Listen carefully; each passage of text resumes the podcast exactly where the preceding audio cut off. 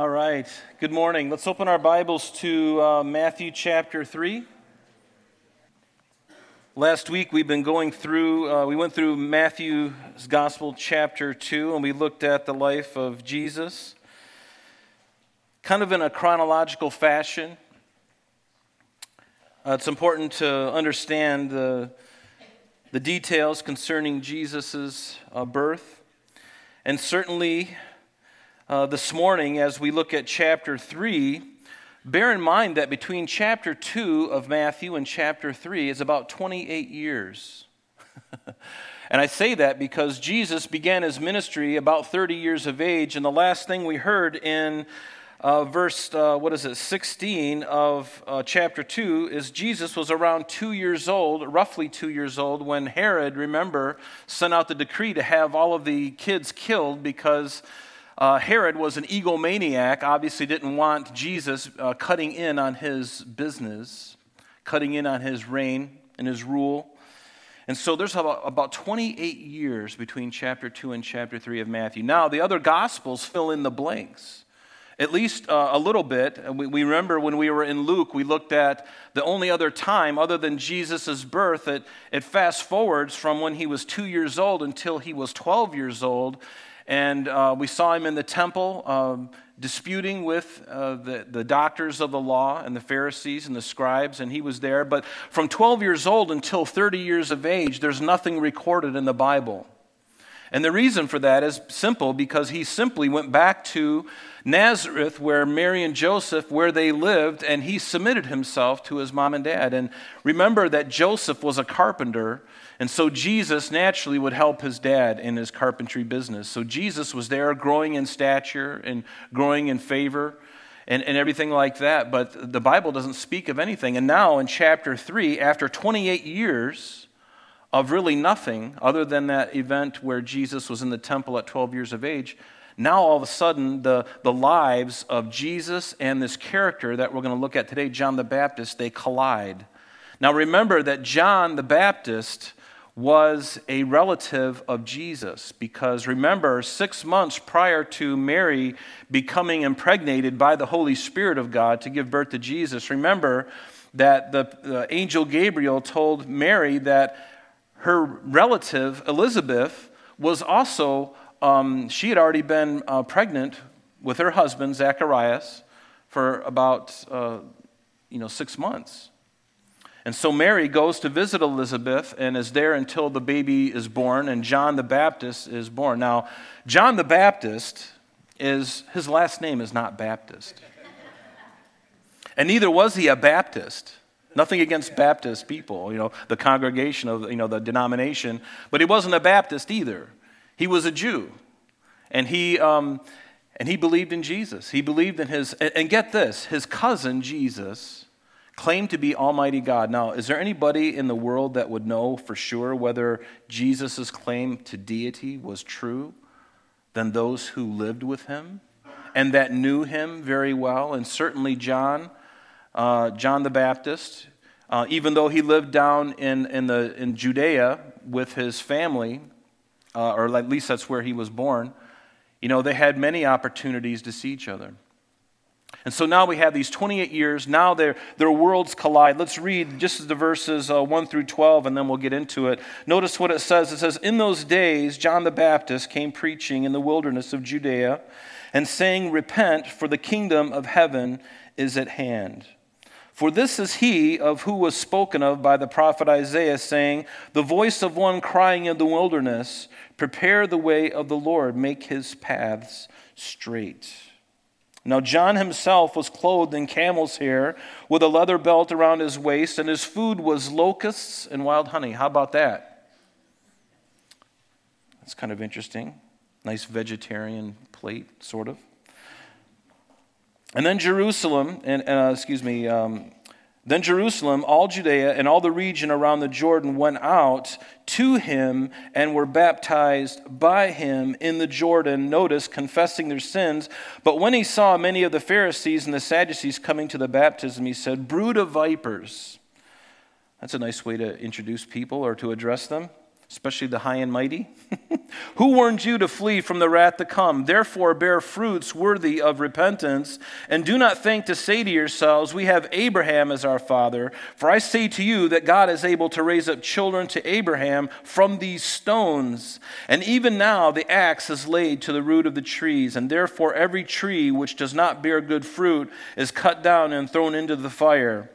Indeed, I baptize you with water under repentance, but he who is coming after me is mightier than I, whose sandals I am not worthy to carry. He will baptize you with the Holy Spirit and fire. His winnowing fan is in his hand, and he will thoroughly clean out his threshing floor and gather his wheat into the barn. But he will burn up the chaff with unquenchable fire, unquenchable fire. A pretty solemn address he gives to the religious leaders. And you know, Jesus was never easy on those who claimed to know him but were not representing him well at all. He was very gracious to everyone who was uh, stuck in their sin, really desiring to lift, be lifted up out of this place. And he was compassionate to those who were really struggling. But the problem he had with religious people is because they claimed something that they were not. And we know what those people are called they're called hypocrites. They're play actors. They're people who claim to do something but are really something else. They're playing a part but it's not really genuine in their heart. And God is looking for genuineness in each of our hearts. And so just like Jesus, John the Baptist is very stern with the religious leaders because they were the ones that were supposed to be pointing people to Christ. They, and in fact, if truth be known, they were the ones who should have been pointing to John the Baptist. Certainly they read Malachi. Certainly they knew the miraculous way that John was born. All these things should have piqued their curiosity. And had they just looked into their own, their own scriptures, they would be able to understand there's something unique about this. Wait, you mean you mean the, the, the, angel Gabriel not only spoke to Elizabeth and Zacharias, but also to Mary? Well, there's something with these two children that is really unique. You think that they would have looked into those things, and, and, and they should have been the ones out there in the desert saying, Come and see the one who is the forerunner, this herald of Jesus Christ. A herald is somebody who goes before a magistrate or a king or, or some leader, and they are the ones to proclaim the message, to be the ambassador, to speak those things and to announce the coming of the one who is behind them. That's what a herald does. And sometimes, you know, even in, the, in, in England, they would have the town crier, you know, he would raise his trumpet. That's the idea. A herald is somebody who goes before. And you know what? It's interesting is throughout history, uh, the Word of God itself has been a herald to God. The Word of God has been a herald to God. And what do I mean? In Psalm 19, what does it say? The heavens declare, there's the word, it, it proclaims something, it, it's recording something, it's, it's speaking of the record and it says the heavens, and this is a psalm of David, the heavens, it declares, it's proclaiming, it's, it's heralding what? The glory of God. And notice the firmament even shows his handiwork. Any, any educated person will look at the world, the stars, the, the order in which everything is, and, and even where our, our planet is positioned. It's a privileged planet. It's the only one that can survive because of its distance between the sun and, and how far it is away. There's no life on any other planets, folks. So, you know, let NASA spend the billions of dollars, but trust me, if there's life like anything like us or anything similar, we are it. Anything that's out there is demonic in nature, okay? We don't need to go searching for life anywhere. This is it. And Jesus died for the sin of the world for the world. But he's a herald. John's a herald, but the heavens declare. And notice, day unto day it utters speech, it's speaking to us. The, the constellations, the, even the, the Hebrew Mazzaroth, the, the story that is told in the skies, the way the stars, the, the, the plan of redemption, according to the Jews, was written out in the stars. You know, the Pleiades and Orion, all that stuff is, originally was meant to glorify God. And show forth the plan of redemption. But day unto day, this heavens declares the glory. It utters speech. Night unto night reveals knowledge. When you're out in the stars at night, and you're looking up and you're seeing the incredible order and the design of God's handiwork, what should it do? It should bring you to an awe of who God is. There is no speech nor language where their voice is not heard. Nowhere can you go in the world that somebody is not looking up and going, oh my goodness, there's such order and there's such beauty and everything is in its right place. And why aren't we bombarded by asteroids all the time? What is holding this whole thing together? I'm sure it's just chance. No, it's not chance. It's Almighty God. And what is one, uh, John the Apostle in his first epistle? He says, That which we was from the beginning, which we have heard, notice, which we have seen with our own eyes, that, we, that which we have looked upon, that our hands have handled concerning the word of life. Now, John here is obviously speaking of Jesus, but he, even John the Apostle, not John the Baptist, but John the Apostle, he too is heralding, speaking, announcing who this is. He says, The life was manifested, and we have seen it and we bear witness and we declare it to you. That's the idea. That eternal life which was with the Father and was manifested to us, that which we have seen and heard, we declare to you, that you may also have fellowship with us. And truly, our fellowship is with the Father and with His Son, Jesus Christ. And all of these things we write to you that your joy may be full. So, John the Apostle was a herald of Jesus Christ. And the Word of God has been heralding Jesus Christ. Finally, in Romans chapter 1, it says, For the wrath of God is revealed from heaven against all ungodliness and unrighteousness of men who suppress the truth. They hold back the truth in unrighteousness because what may be known of God is manifest in them. In our hearts, we know that God exists.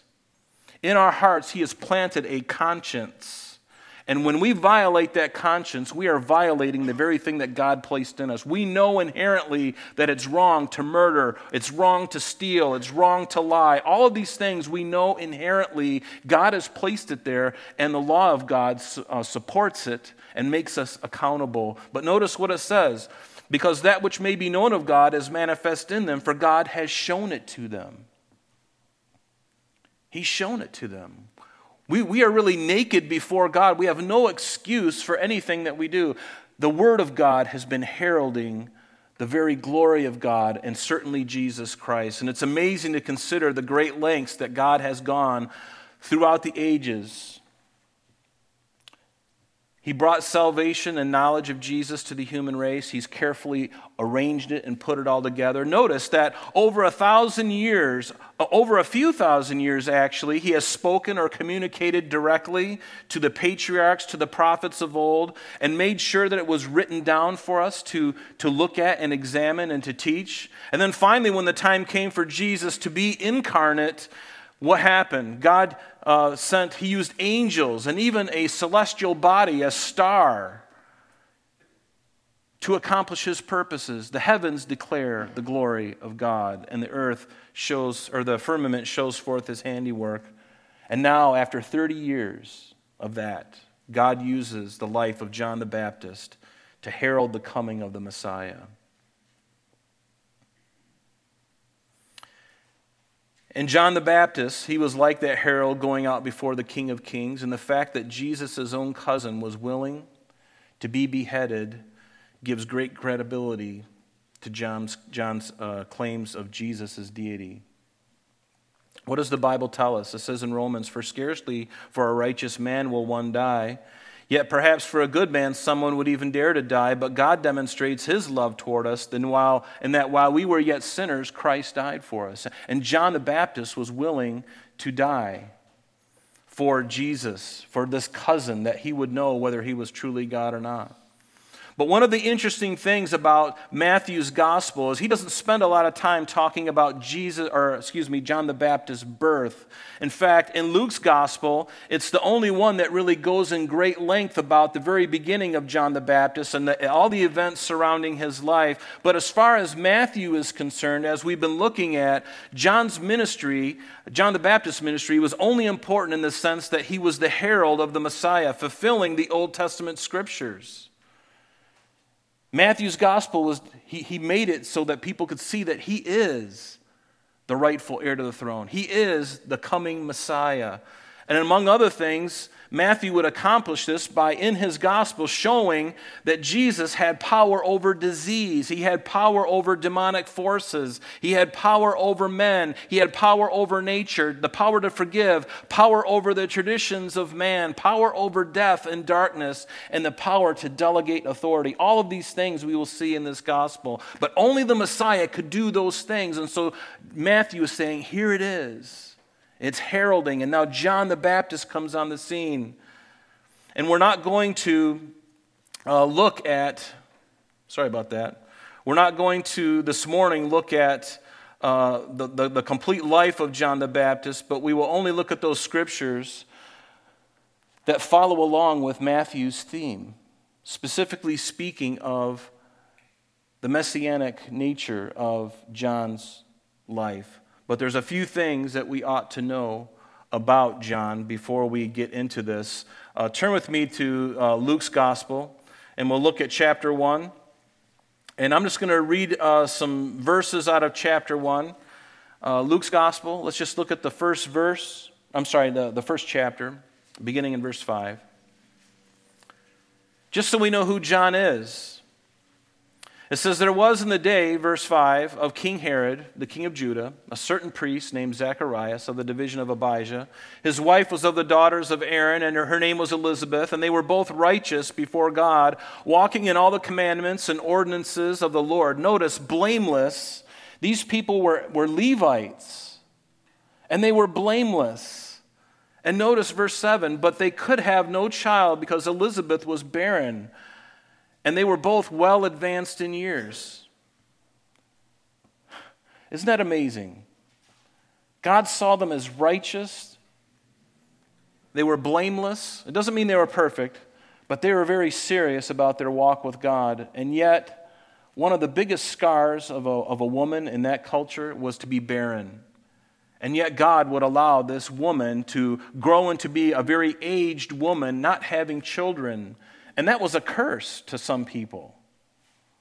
And yet, God calls them righteous and blameless. So much for the prosperity gospel, right? That says, oh, if you come to God, you know, if you come to Christ, everything will, He'll give everything to you. You have a, a big life, a big car, a fancy house by the lake. All these things He'll give you. And, and, and while you're making all that money, give some to us, right? That's what the television evangelists say. Ah, but that's not what it says here. God called them righteous and blameless, and yet they had a very difficult time and certainly Elizabeth. But now she bears this son. Look at verse 13 through 17. So while Zacharias was serving in the temple, the angel Gabriel comes to him and he says, Do not be afraid, Zacharias, for your prayer is heard, and your wife Elizabeth will bear you a son, and you shall call his name John, and you will have joy and gladness, and many will rejoice at his birth. For he will be great in the sight of the Lord, and shall drink neither wine nor strong drink, but he will also be filled with the Holy Spirit even from his, his mother's womb. And he shall turn many of the children of Israel to the Lord their God. Notice that. This was a prophecy about his his, um, his life of, of being a herald. This is what he was going to do. Before he was even born, the plan for his life had already been established. He will turn many of the children of Israel to the Lord their God, and he will also go before him, speaking of God, in the spirit and the power of Elijah, to turn the hearts of the fathers to the children and the disobedient to the wisdom of the just. Notice, to make a people ready, prepared for the Lord. Now go to verse 67. So we have a little bit of an understanding of John the Baptist, his role, what God had designed for his life. But in verse 67, Zacharias, now able to speak after over nine months, because God had made him mute, because he didn't believe that they could have a child in old age. And he says, You know what? Love you, Zacharias, but here's going to be a sign. And, and, and, and, the, and the Lord allowed him to be mute for over nine months until John was born. And so finally, now he speaks. And what is one of the first things that comes out of his mouth? Prophecy, not only about Jesus. And if we look at verse 67 through 75, we're not going to read that, but it speaks all about this coming one, meaning Jesus. It's all about Jesus, verse 67 through 75. But then he gets to verse 76 and he looks down at his son, probably in his arms, and he says, And you, child, John, you will be called the prophet of the highest, for you will go before the face of the Lord to prepare his ways. Again, a prophecy of Isaiah chapter 40, verse 3, which we'll look at.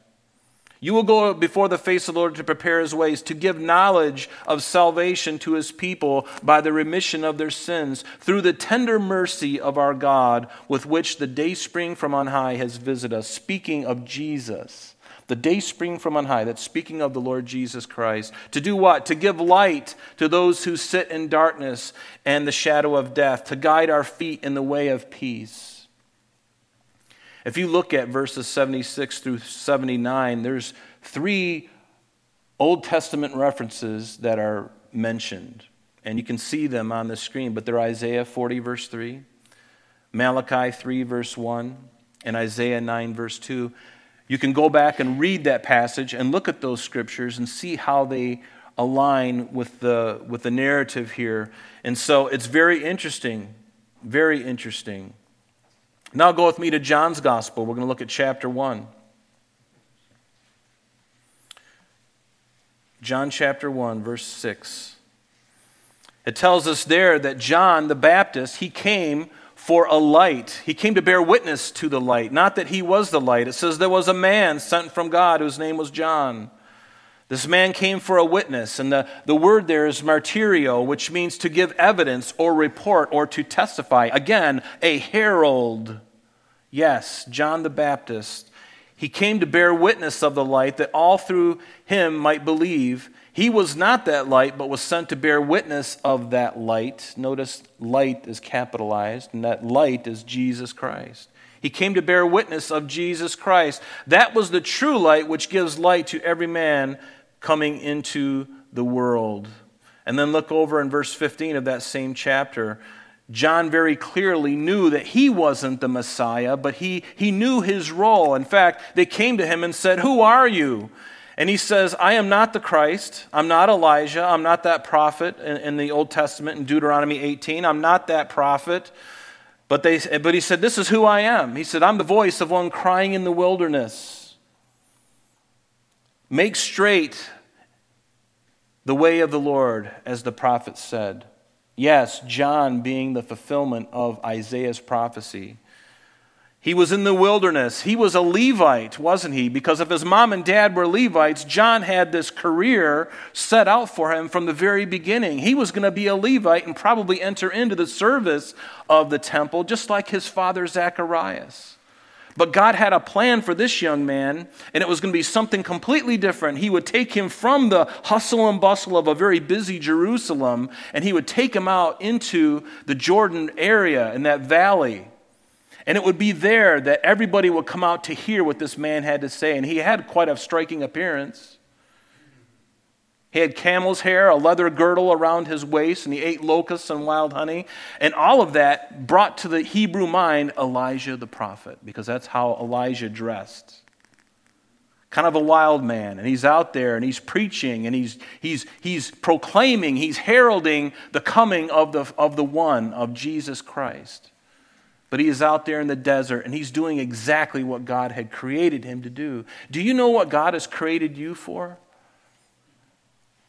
God has a purpose for each of our lives. Do you know what it is? Are you on that trajectory? Do you want to be on that trajectory? Or is your life your own? Is your life all about what you want? I want to make money. I want to have fun. I want to go to the beach. I want to do all these things. There's nothing wrong with enjoying life. We should enjoy life. But do you know that you can enjoy life and still follow Christ and be submitted to Him? Believe me, since I got saved when I was 24 years old, my life has been a wonderful journey. I've not missed out on anything. Prior to 24, I did everything else everybody else did drank, did all that other stuff. And I can tell you that all of it was a biggest waste of time in my life. And now I am living life. I feel alive, and boy, the battle is on, and everything is clear to me. The Word of God opens your mind. You're like, oh my goodness, this is not just some kind of fairy tale. This is not some kind of Disneyland that I'm living in. No, this is real. And there is a fight for life. There's a fight for life, and there's a fight to, for death. And it's amazing. There's people out on the corner now screaming. They want their right to choose. Kill that child. Anyway, God has a plan. He had a plan for, for John. And John, even in that same uh, chapter there, in John, uh, beginning in verse um, 29. It says, The next day, John saw Jesus coming toward him. He says, Behold, the Lamb of God who takes away the sin of the world. Again, God the Father giving him that understanding. And certainly, as he said, Behold, the Lamb of God, what is that going to do in the mind of the Hebrews, of the Jews? They're going to be thinking of what? The Passover, the Lamb that was slain the Passover lamb. Jesus is that Passover lamb. That type that was specified in, in Exodus 12, that Passover lamb that would have to be slaughtered and the blood put over the lintel and the doorposts of the house. And anybody who was under the blood was safe, but anyone who was outside would be killed. And isn't that true? If we are in Christ and his blood covers us, we're safe because he died on the cross once and for all for my sin and for your sin. We have to believe in him and we can have eternal life. Jesus says that. So, John, the herald, says, This is the Lamb of God who takes away the sin of the world. And he says, I, and, and John bore witness and said, verse 32, I saw the Spirit descending from heaven like a dove, and he remained upon him. And I do not know him, but he who sent me to baptize with water said to me, Upon whom you see the Spirit descending and remaining on him, this is he who baptizes with the Holy Spirit. And I have testified, and this, and I have seen, and this is the Son of God. And John will go on in, in John chapter 3, verse 30 and he knew his place. John knew his ministry was a very short ministry. Do you know that John's ministry was probably around six months? And yet, for millennia, for hundreds of years, and you know, for, we'll just say for hundreds of years, it was prophesied of what he would do, and yet his ministry was so short. It was so short he says, I must decrease. I've done all that I can do. I've done what God wants me to do. Now I need to decrease. But He, the Lamb of God, Jesus Christ, He must increase. And that's what a good herald will do. That's what a good ambassador will do is point to the one that they serve. And John knew his marching orders very well, and he fulfilled them faithfully. And John is in heaven, even though he was beheaded by a horrible ruler named Herod Antipas. Turn with me to Matthew chapter 11. We're, we're almost going to get into this. But we're looking at John's life, and, and I think this is really striking, this chapter, Matthew chapter 11. Of course, we'll go more in depth later on. But notice just the first 15 verses of this. It says, It came to pass when Jesus finished commanding his 12 disciples that he departed from there to teach and to preach in their cities. And when John had heard, and when John had heard in prison, because John the Baptist was imprisoned, about the works of Christ, he sent two of his disciples and said to him, Are you the coming one, or do we look for another? And Jesus answered and said to them, Go and tell John the things which you hear. The blind see, and the lame walk, the lepers are cleansed, and the deaf hear, the dead are raised again. Uh, they're raised up, and the poor have the gospel preached to them. And again, even this that Jesus said was a prophecy of Isaiah 35, verse 5 and 6. So, what, is, what does Jesus tell the messengers of John the Baptist? He quotes scripture to them and send, he says, Send it back to John and tell him, You're right on track. I am whom you know me to be.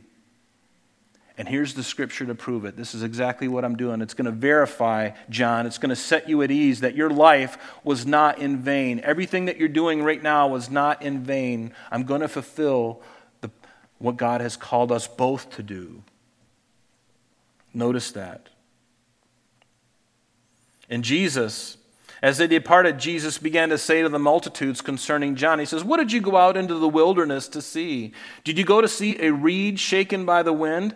What did you go to see? A man clothed in soft garments? Indeed, those who wear soft clothing are in kings' houses. But what did you go out to see? A prophet? Yes, I say to you, and more than a prophet, for this is he of whom it is written. And here he's quoting from Malachi chapter 3, verse 1 Behold, I send my messenger before your face, who will prepare your way before you. And that was John the Baptist. He goes, He was more than a prophet. And Jesus said, Assuredly, I say to you, among those born of women, there has not risen a greater than John the Baptist. But he who is least in the kingdom of heaven is greater than he. And from the days of John the Baptist until now, the kingdom of heaven suffers violence, and the violent take it by force. For all the prophets and the law prophesied until John. But notice this and if you are willing to receive it, he is Elijah who is to come. He who has ears to hear, let him hear. So now, it becomes very interesting because we know that Malachi, chapter 4, verse 5 and 6, said this Behold, I will send you Elijah the prophet before the coming of the great and dreadful day of the Lord. And he will turn the hearts of the fathers to the children and the hearts of the children to their fathers, lest I come and strike the earth with a curse. So they knew that this, something about this John, that he was, and Jesus said, He is this Elijah who is willing to come. But then we go on in Matthew chapter 14, and we find out that Herod ultimately kills John the Baptist. But then go with me now to Matthew 17. So Jesus knows that Herod has killed his forerunner, his herald, if you will. And then in Matthew 17, what does it say to us? And his disciples asked him again, this is verse 10 of Matthew 17. Why then do all the scribes say that Elijah must come first? And Jesus answered and said, Notice, because prior he says, This is John, or this is Elijah. He came in the spirit and the power of Elijah. This is Elijah. But now that he, is, he, is, he has been killed, which wasn't a surprise to God,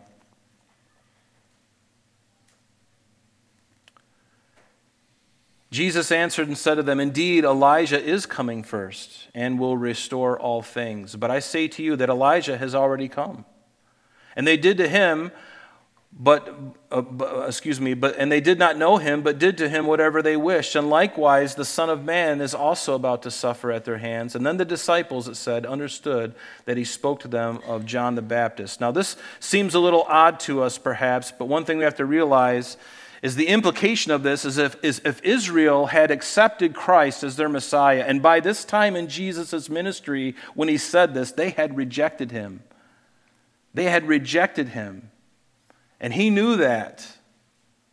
And if they would have listened to John the Baptist and if they would have received Christ, the kingdom of God would have ushered in at that time. But they did reject him, and they reject the message of John the Baptist that had been prophesied. And so, the, and that's why Jesus would say to them that he has he is indeed coming first and will restore all things, but I say to you that Elijah has come already. So that's a little confusing, isn't it? He's, he is going to come first, but he's already come. What is he talking about? Well, John the Baptist came, and he came in the spirit and power of Elijah, but because of the rejection of Israel, this prophecy is still yet to be fulfilled. It's still yet to be fulfilled, and it's going to be fulfilled specifically in the future. And we believe in Revelation 11. Remember with the two witnesses. Many believe that the two witnesses of Revelation 11, one of them is going to be Elijah. And it's very possible. And so that's why Jesus could say, He has already come, but there's also, He's, he's, he's coming yet. so that's a little confusing because He didn't come physically as Elijah, but He came in the spirit and power of Elijah. But due to the rejection of John's message, due to the rejection of Jesus Christ, the prophecy of Elijah in that Malachi 4 is not fulfilled yet, but it will be fulfilled in the future yet to us. So let's look at verse 1. Notice what it says. In those days, John the Baptist came, and we're back in, uh, excuse me, in Matthew chapter 3. We may only get to the first uh, 12 verses here, Lord willing. But notice, so now we got a background of John the Baptist. We, we found out who he is, what he's about, his role, if you will. and how he is the herald of Christ. So, in those days, John the Baptist, notice, came preaching, and that's what a preacher does. He proclaims, he, he brings forth a record, and he did it in the wilderness of, of Judea. And, and his, um, he was baptizing people according to repentance. It was a, a repentance, a baptism, excuse me, of repentance. Saying, Repent, for the kingdom of, of heaven is at hand. And uh, notice uh, it is a great message for us today repent. I think if John were alive today, the message would still be the same repent. And see, church, we need to turn from our wicked ways. I need to turn from my wicked ways. You need to turn from your wicked ways. See, you and I are heralds as well, aren't we? We are ambassadors of Christ. But if my life is so marred by sin and I'm, I'm still drinking, still smoking, still sleeping around and doing all these other things, if that is my life, then I'm not being an, an ambassador. I'm not being an example at all. In fact, I'm just living for the flesh. And the devil loves that. He loves for us to, to live a life for the flesh. And I've lived a life of the flesh for 24 years. Now, I'm not going to say that I haven't done a fleshly thing since then, but I will say this prior to 24, that was my life. And such were some of us. Life given over to the flesh, just doing what feels good, doing what I want to do, and, and, and reaping a whole lot of trouble and anguish for myself. Writing a lot of checks I couldn't pay. For this is he, verse 3, of who was spoken by the prophet Isaiah, saying, The voice of one crying in the wilderness. He cried in the wilderness, trying to plead with people to come to God, to get their heart right before God. That's what John did in that desert, uh, in the wilderness. That's what he did. Now, John himself was clothed in camel's hair with a leather belt around his waist. What an interesting character that would be. And he ate, you know, locusts and wild honey. And uh, this is very reminiscent of Elijah. And yes, locusts are okay to eat. Has anybody here eaten a locust? I haven't either, but I'd like to try it. But I want to do it right. I want to make sure I pull off the wings and the legs and, and put it over a fire and just kind of make it nice and crispy. Okay? I don't want to eat it with the head. I don't think you're supposed to eat it with the head anyway. So aren't you glad you come to this morning? But this is what John did. Look, look at as a Levite, here he is eating these locusts. And is it, is it a clean animal? It is. Leviticus 11. Again, this is just a side note, but we really need to get moving here. But this is kind of interesting because most of us are grossed out about this time, looking forward to lunch. So, it was a clean insect, Levitically, even for John. And in Leviticus 11, verse 21, what does it say? Yet these you may eat of every flying insect that creeps on all fours, which uh, those which have jointed legs above their feet, which uh, with which to leap on the earth. These you may eat the locust after its kind, the destroying locust after its kind, the cricket after its kind, and the grasshopper after its, after its kind. But all other flying insects, thank you, insects, thank you, Jesus, which have four feet, shall be an abomination to you, like cockroaches. I'm glad that that's, that's an unclean animal. But you know, I can see a cricket or a, or a locust. So when you think about that, maybe consider that for lunch. In fact, the kitchen ministry, we, we told them in advance, so they got a big, a big pan of roasted locusts out there. I, I just make sure you pull off the wings and the legs because you don't want them getting your teeth and stuff. So, yeah, there's garlic on them too, so kind of. Yes, See how easy it is for me to digress? I just. So notice verse 5. Then Jerusalem and all Judea, all the region around uh, Jordan went out to him. Notice the consecration of John. He didn't stay in Jerusalem, he went out where nobody would be. And notice what happens when God has his hand on a life. For some reason, now he's a magnet because when God is working in the life of John the Baptist, the Spirit of God is upon him, and people are drawn to this message. They're like, I've never heard anything like this. Somebody with authority preaching. And see, when, when, uh, when, when stuff like this is preached with authority, people take note. And that's the difference between somebody who is filled with the Spirit of God and one who is not. And how important it is uh, for us to be filled with the Spirit of God.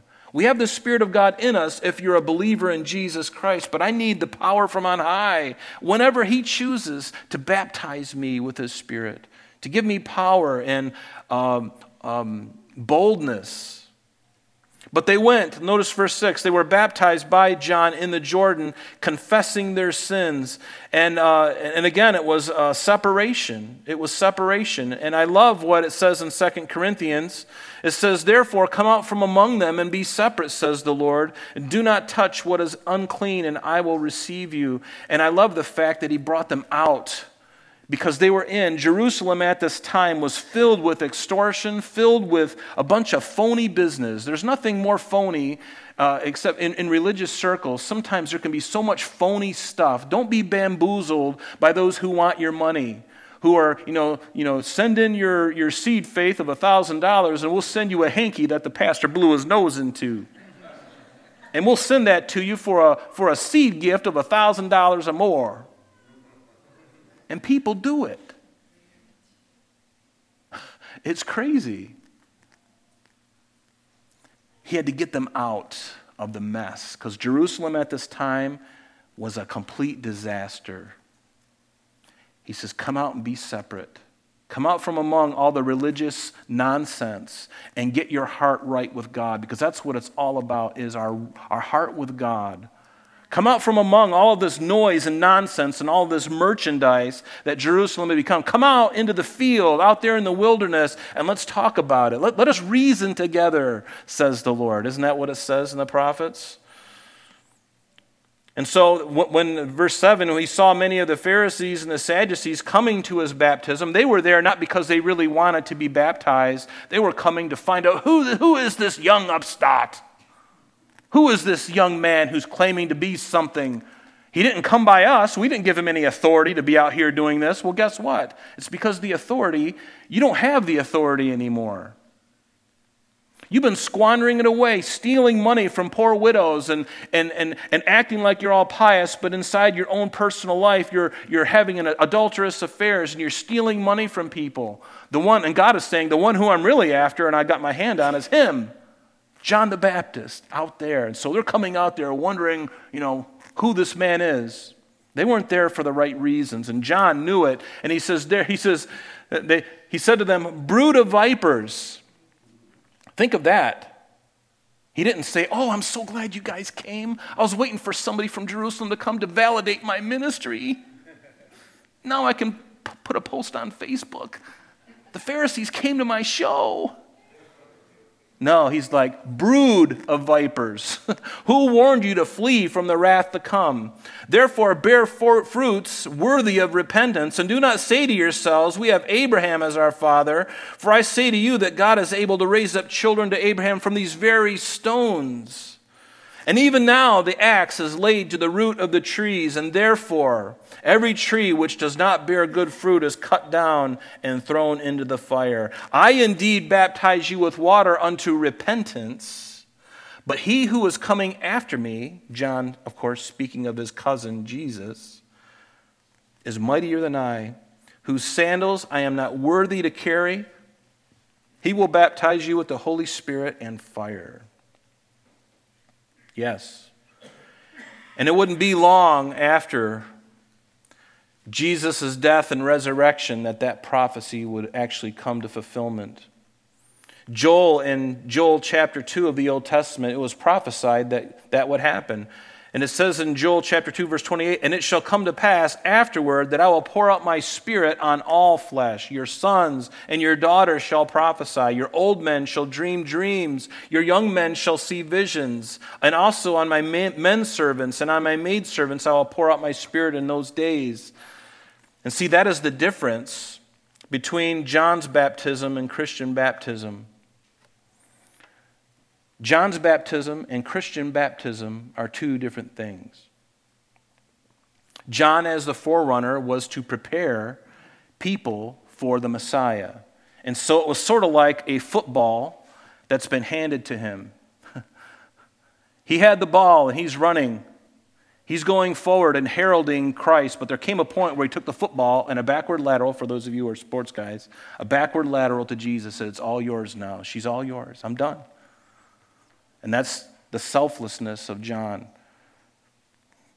And he handed it, he prepared, he got everybody's heart, got them thinking, kind of stoked the fire, so to speak, and then he handed the bride, everybody off to, off to Jesus. And that was what his role was to be. But he preached a baptism of repentance. It tells us in Mark chapter 1, verse 4. John came baptizing in the wilderness and preaching, notice, a baptism of repentance for the remission of sins. In Luke chapter 3, it says that he went into all the region around the Jordan, preaching a baptism of repentance for the remission of sins. As it is written in the book of Isaiah, the voice of one crying in the wilderness Every valley shall be filled, and every mountain and hill brought low. The crooked places shall be made straight, and the rough places plain. So John is, is doing this ministry. But Christian baptism is something entirely different. It's something that Jesus commanded us to do. You remember in Matthew 28, what does it tell us? We, we call it the Great Commission. Jesus spoke to his disciples after his death, after his crucifixion, after his resurrection. He spoke to his disciples. He says, Now go therefore and make disciples of all nations, baptizing them in the name of the Father, of the Son, and the Holy Spirit, teaching them to do whatsoever I have commanded you. And so, Christian water baptism is symbolic.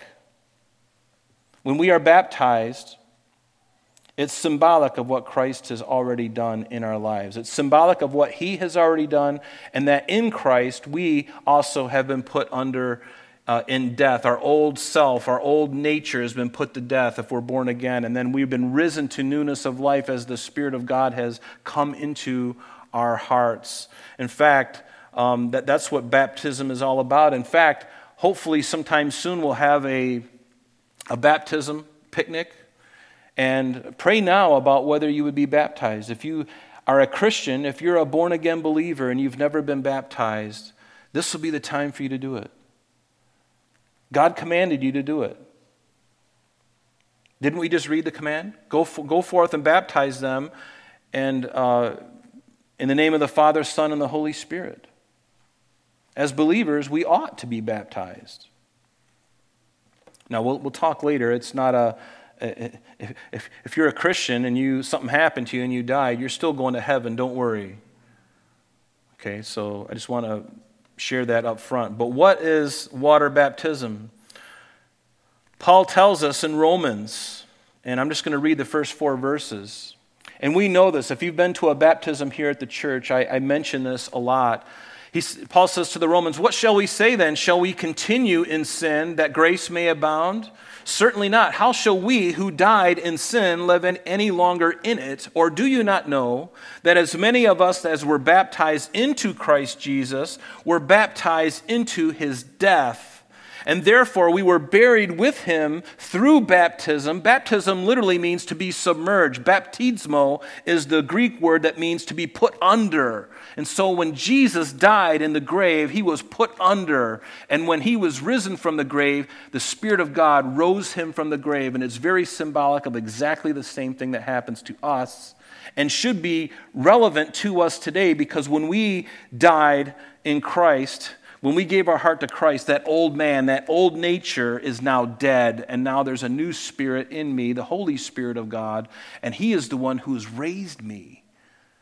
And so when we go through the act or the rite of baptism, it is symbolic. It is symbolic. Therefore, we were buried with him through baptism into death, that just as Christ was raised from the dead by the glory of God the Father, even so we also should walk in we should walk in newness of life. Notice, that's Christian baptism. Because Christ has died and rose again, we gave our heart to Him, we died in Him, and we've also been raised to newness of life. And then, how are we to conduct ourselves? In Colossians chapter 3, I'm just going to summarize a few verses here. In Colossians chapter 1, he says, If or since you've been raised with Christ, believers in Christ, since you have been risen by the Spirit of God in you, since you have been risen, seek those things which are above, where Christ is, sitting at the right hand of God. In verse 5, he says, Therefore, put to death those members which are on the earth. In other words, put to death fornication and uncleanness and passion and evil desire and covetousness, which is idolatry. That pretty much covers a lot of ground, doesn't it? We are to put to death those things. We are to resist those things and to say, you know what, as a believer, these things no longer have hold on me any longer. It doesn't mean that I'm perfect, because I'm not, but there ought to be a different change about my life. And when I do fail, and we all fail, what do you do? Do you, do you wallow in agony and pain and, and, and, and you know, submit yourself to the devil? No. You confess, and God forgives you. But with the Spirit of God in you, all of a sudden you're going to have a power, you're going to have a witness in you, and you're going to have the desire and even the strength to withstand those things. And that's important for us to do. In verse 8 of Colossians 3, it says, But now you yourselves are also to put off all these anger and wrath, malice, blasphemy, filthy language out of your mouth. Before I came to Christ, I swore like a sailor. My mouth was so filthy, somebody would, would say to me, Do you eat with that mouth? That's how, that's how rotten my language was. But something wonderful happened. It was one of those things for me personally. Everybody has a different story, but when I got saved, the, the, the, first thing that the Lord seemed to have touched immediately was my rotten mouth. Just removed it. I didn't even have a desire to speak it that, that way anymore. And that's a miracle because what's out of the abundance of the heart, the mouth speaks. My heart was so filled with ugliness, and all of a sudden, my heart is filled with Him. And even though I was growing in my faith and I was far from anything, I was just a wet behind the ears still as a babe in Christ. And yet he took that from me just as a token to say, Rob, I'm with you. I love you, and I'm going to show you what I can do. And he did it. And it wasn't a strain or a struggle. But we are to put on the new man it says that in verse 12 of, of Colossians 3. Therefore, as the elect of God, holy and anointed, put on tender mercies, kindness, humility, meekness, long suffering, or patience, bearing with one another and forgiving with one another. All of these things are a work of God's Spirit. And when I allow that to happen in my life, and I, and I do, and don't you? Don't you want the Spirit of God to have all of you so that you can live a life that's glorifying to Him? And, and by the way, as you live a life of purity, your life is going to be much better. Your friends will make fun of you. They'll make fun of you and say, Oh, you're Mr. Goody Two Shoes. Oh, holier than thou now. Ah, let them think what they want because they're doing things that they're going to be busted for later on. They're going to make a mess of their life and they're going to be the ones in trouble, and you're the one who's smooth sailing. There are rewards for obedience. There's rewards for obedience, but there are consequences for disobedience. And God has all of that for us. He says, Will you be obedient to me? Will you trust me? And so we need to do that. But we need to put on the new man, which is Christ Jesus. But Christian baptism, uh, again, I'm, I'm drawing a, a difference between John's baptism because while we're on this, we need to talk about it. John's baptism, a baptism of repentance for the remission of sins. But Christian baptism, when we baptize, it's exactly what we read about in Romans 6. We baptize, full submersion, we go under. But it's not critical uh, for, for salvation to be baptized. And there are some who disagree with me, but that's okay. What does it tell us in Mark's gospel? He who believes and is baptized will be saved but he who does not believe will be condemned. So let me ask you does that sound like baptism is the thing that gets you to heaven, or is it the belief in Jesus? Yes. He who believes and is baptized will be saved, but he who does not believe will be condemned. Now, it would have been a different story if he says, but he who does not believe and is not baptized will be condemned, but it doesn't say that. Because our, our, our faith in God is what gets us to heaven. Our belief in Jesus, not some rite that we go through. Yes, we, He commanded us to do it, and we ought to. But what about the thief on the cross? When he was on the cross, he was hung up there, and when, they, when he was hung up on the cross, he, both of those guys on the cross on the opposite side of Jesus, they reviled Jesus. Remember that? But one of those men on the cross came to salvation on the cross. And what did he tell Jesus? He says, Jesus, remember me when you come into your kingdom. And what did Jesus say? You're a filthy, rotten scoundrel. You, you, you, came, you, you got saved up here on the cross, and you think I'm going to let you in at the 11th hour? Forget it. No, what did he say? This day you will be with me in paradise. He had no opportunity to even grow in Christ. He had no opportunity to be baptized. He had no opportunity to do anything, but he got in by the skin of his teeth. Whatever that means. He got in. And why is that? It has to be by faith. What does it tell us in Ephesians? For by grace you have been saved through faith.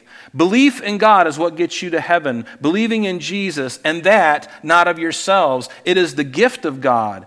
Salvation is a gift from God.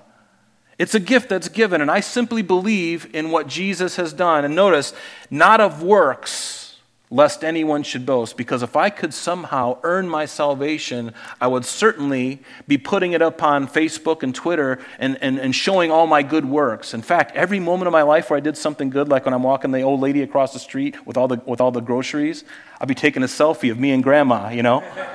and then I'd be posting it up there and go, look at this guy. He's so wonderful. Isn't he beautiful? God's certainly going to love him, and he, he's certainly going to get into the kingdom of God. And God's going, huh, He's going to be last. In fact, he's not going to make it at all because he's relying upon his, his works, the things. Oh, if he does so many, if you do this, if you do that, oh, you'll get to heaven. God's saying, no, there's one thing. One thing.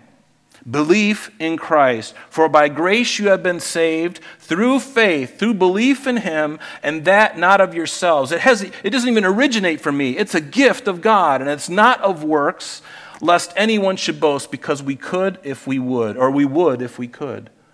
We would boast about it. People do it all the time. These, these rich men and these organizations, they live like hell for the most of their life. They're living in adulterous affairs. They have all the money. They're corrupt as anything else, but then they give to the church $10,000. And the pastor's going, Good grief. Thank you, man. Thank you. Well, it's really no problem. Oh, may God bless you. Yeah, He does, and He will. And all the while, see, that's a work. It would be better for the man to say, you know what, God has given me so much, and He has blessed me so much. I'm going to write this, and I, and I don't even want you to know that I did it. I'm just going to, uh, I don't know, do something. I don't want you to even know that I, I did it.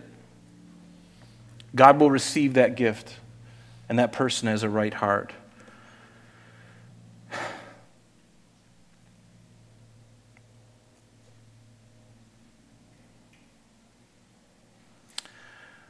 I think we better stop there.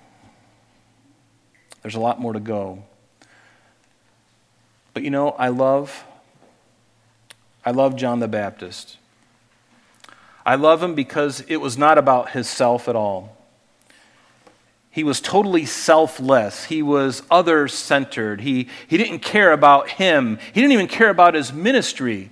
He wasn't worried. You know, here I am in the prison of, uh, here in Machaerus, and, and uh, Herod Antipas is about ready to cut my head off. But you know, Lord, I've only had six months or so into this, and yet my life has been prophesied hundreds of years. Is this, is this it? Is this, all I, is this all I get? I wanted more. But that wasn't John the Baptist's heart. He's like, you know what? I would have given my life the first moment I saw you if that, if that really meant glorifying you, Jesus. Now think about that. Really think about it. Because if this man, who was a cousin, and by the way, James and Jude, they are also brothers, half brothers of Jesus. They wrote the book of Jude and they wrote the book of James, the letter to James. They're all in the New Testament. His half brothers wrote those books and they all testified to this one. Don't you think they would have known whether Jesus was the real deal or not? Do you think they would have given their lives, horrible, despicable murders they in, endured? They threw, they threw James off the pinnacle of the temple. And then when he didn't die, they smashed him with a club until he died. And all the other disciples, except for John the apostle, died horrible deaths, and yet they all knew this one. And they were willing to give their life. Think about that, because nobody gives their life for a phony, for a fake. And John was one of those. He says, I have come to make the crooked places straight, to to bring people to repentance, to get them ready, to prepare them. He cried out in the wilderness. And you see, folks, that's what we need to be doing too, especially in the day that we live in. We need to be crying out to a nation to a world right now that is dying in their sin. They're dying. They don't even know it. They don't even care to know where they're going, but they're dying. And you and I have this wonderful promise, especially for those of us who are born again. We have the Spirit of God in us, and He's urging us to be a herald. Will you be a herald today? Will you be a herald this week? Will you be a herald from this point onward? Would you be willing to break out of the comfort zones that we all have? Break out of your comfort zone and be willing to speak up. You don't have to be obnoxious. Nobody likes the guy in the corner with the Bible, you know, on, on, on, the, on the corner of East Avenue, you know, you're all going to hell, and he's banging people over the head with the Bible. You're all going to go to hell. You're going to burn, brother. I mean, I mean, are you going to respond to that? Please, let me sign up. No, nobody wants that. Is that an accurate representation of God, you know, and just, just, you know, just hating people and just, mm, that's not the way to get the job done. Let's be that herald for Christ as well. I need to do that, and you need to do that. One of the things I think in the church, and I'll just end on this, sorry to keep you so long is that we need to be about that. I need, I need to understand the stakes and how high they are. I need to be willing to speak. What are we afraid of? I'll, I'll, probably never see most of those people that, we, that you talk to. You may never see them again. But, church, it's time that we be those ambassadors for Christ, to listen to Him and to be willing to be that crier out on the street and pointing people. I mean, you don't have to be a literal crier out on the street, but your family, your friends, lead them to Christ. Tell them about Him. Don't tell them about the church. The church doesn't save anybody, Jesus saves people. And that's what we're here for. That's what, we're, that's what this is all about. To, for us to be encouraged, to be built up, and then to go out with that message. To go out with that message. Let's stand. Heavenly Father, we pray that we would, like John, be those heralds, to be those ambassadors. Lord, would you make us, Lord, those individuals, Lord, that are willing to share Jesus, the truth of who you are. Lord, you are the Savior of the world. And Lord, we live in very desperate times. And Lord, would you light us on fire again? Lord, there's great life in you, Lord. There's no one like you. And Lord, we just desire to be with you and whatever you would have us to do, Lord. Help us to be faithful like John. All throughout this week, all throughout the next weeks and months and years, should you tarry, Lord. We ask it in Jesus' name. Amen.